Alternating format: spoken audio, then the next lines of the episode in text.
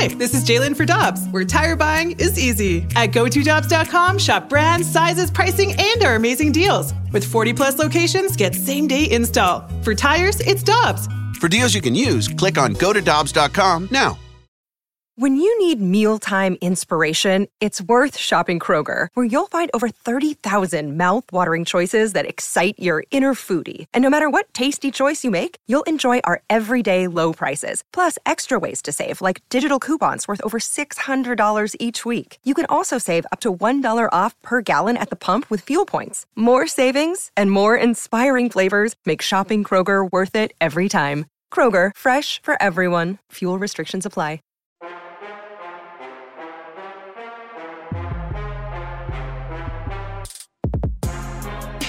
With University of Illinois grad Michelle Smallman, I'm Randy Karraker. It is Karraker and Smallman on 101 ESPN, and we head to the Brown and Crouppen Celebrity Line. John Gasaway of ESPN.com joins us. This is John's second time with the show, so he's officially a friend of the show now. Good morning, sir. How you doing? Well, good morning. I'm I'm proud to be a friend of the show. That's uh, that that feels good. Thank you for having me. Well, John, we excuse me learned last time that you're also a fellow fellow Illini, so we need to start there. When you look at Illinois and the matchups that they could potentially have, which one do you see as being the most problematic for them?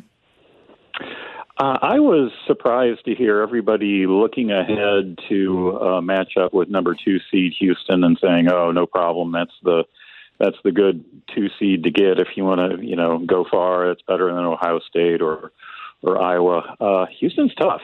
they're they're not to be trifled with, and there's a lot of basketball to be played for Illinois between here and Houston anyway. So. Uh, you know, we can we can talk about the the teams in that region, but you know, starting with certainly the whoever comes out of a game between Loyola Chicago and Georgia Tech is uh, is a worthy foe, and I I can't believe people are looking past the Yellow Jackets, for example. I mean, they just won the ACC tournament, which is a pretty big deal in, in my book, at least. So, uh, a lot of challenges uh, in store for Illinois, but uh, you know you, you want that number one seed. It's been a long time since they had one, and we'll see what they can do with it. And John, it is interesting that uh, Illinois and Loyola Chicago generally don't share the same floor, but the NCAA has a way of setting those potential matchups up, uh, don't they? Yes, they do. And uh, in in defense or explanation of the NCAA uh, the the NCAA tournament is is a pretty small room. Uh, you're going to bump up against each other. So whether your favorite examples are oh Cincinnati and Ohio State finally playing Louisville and Kentucky, um, if if teams are good enough long enough, it's it's going to happen. And uh, Loyola Chicago has been good for a while now, and, and Illinois is is good again, and we're having a tournament again. So uh, this was going to happen at, at some point. Uh, people with knowledge going way, way, way back know that these two teams met the year that Loyola Chicago won its national championship, and the Ramblers just absolutely crushed Illinois in the Elite Eight this year or that year. So uh, might happen again, but first, uh, both teams have to win a game.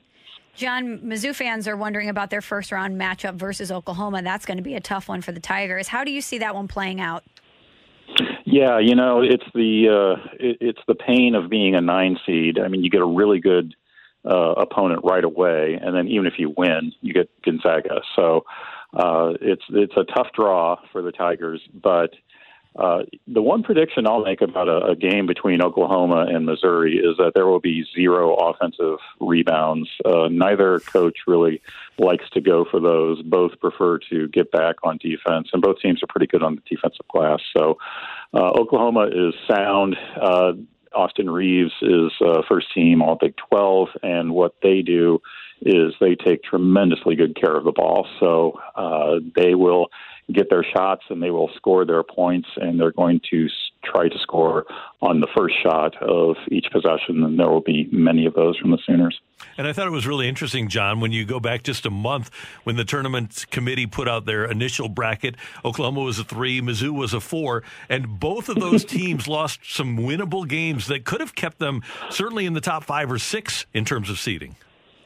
Yeah, isn't that amazing? I mean, that uh, that bracket preview in in normal human time wasn't that long ago, but in basketball time, it's like wow, you know, Minnesota was still in the field, Indiana, uh, not in the bracket preview, of course, but in the larger field. So, yeah, they did lose uh, winnable games. And the thing about Oklahoma more than Missouri uh, also describes Texas Tech to some extent is that when you're in a very strong conference like uh, the Big 12, it, it does put a floor underneath you, and you get credit for the quality of teams that you keep losing to, and uh, that's what happened with with OU. But make no mistake, uh, the numbers are telling us that this is a really good team that was uh, that was in a strong conference.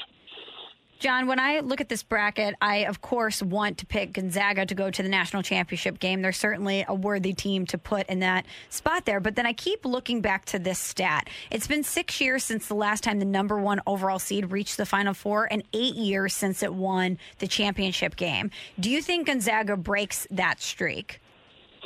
Yeah, and I think the I think you're right to be wary because I think that second one uh, is even longer. If if I'm uh, remembering correctly, I thought it was North Carolina in 09 was was the last one to win it all, but uh, I'll, have to dig that up. But you're right, uh, the overall number one seed uh, jinx, and there's there's two jinxes working against Gonzaga because they were preseason number one, and uh, I've got a tweet out there from October uh, whenever that happened, and that says uh, that's that's bad news too. So um, it's been a while, but uh, what I will say um, to to the uh, situation that the Bulldogs are facing this year is that uh, they're undefeated. They're trying to do something that hasn't been done since Indiana in 1976 and they're really good. And uh, part of you know how challenging is it for you to advance in your bracket and we tend to forget this, is not only the teams in your region, but also how good you are.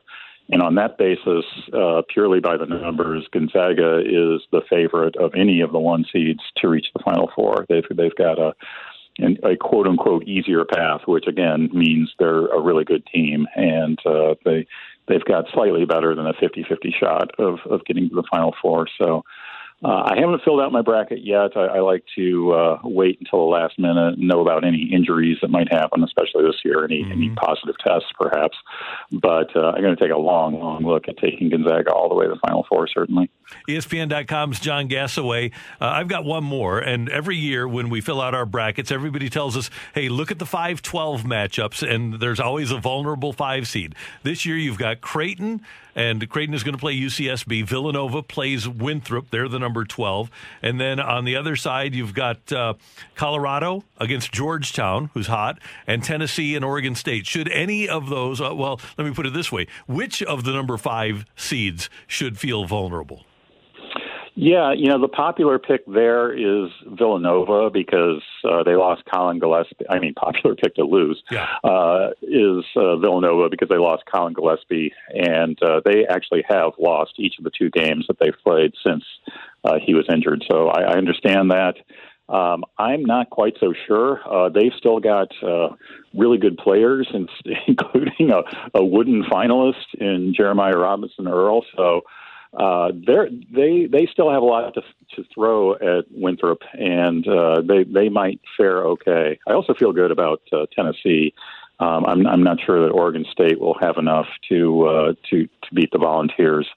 Um, but there always is a 5-12 upset. It's going to have to come from somewhere, and uh, you know, Creighton looked a little wobbly, certainly. My gosh, they just absolutely got snowed under by Georgetown in the Big East title game. So, uh, might take a long look at that one. John Gasaway, great stuff. Hopefully, we can hook up during the tournament and talk to you again. I would enjoy that. That'd be great. Thank you, sir. We appreciate it. That's John Gasaway. He does great work at ESPN.com. Want more ways to show your good side to the world? Donate plasma at a Grifols Center and join thousands of donors who are helping to save lives. Receive up to $1,000 your first month. Learn more at grifolsplasma.com. Let me guess. Unknown caller? You could reduce the number of unwanted calls and emails with online privacy protection. The latest innovation from Discover will help regularly remove your personal info, like your name and address, from 10 popular people search websites that could sell your data. And we'll do it for free. Activate in the Discover app. See terms and learn more at discover.com slash online privacy protection.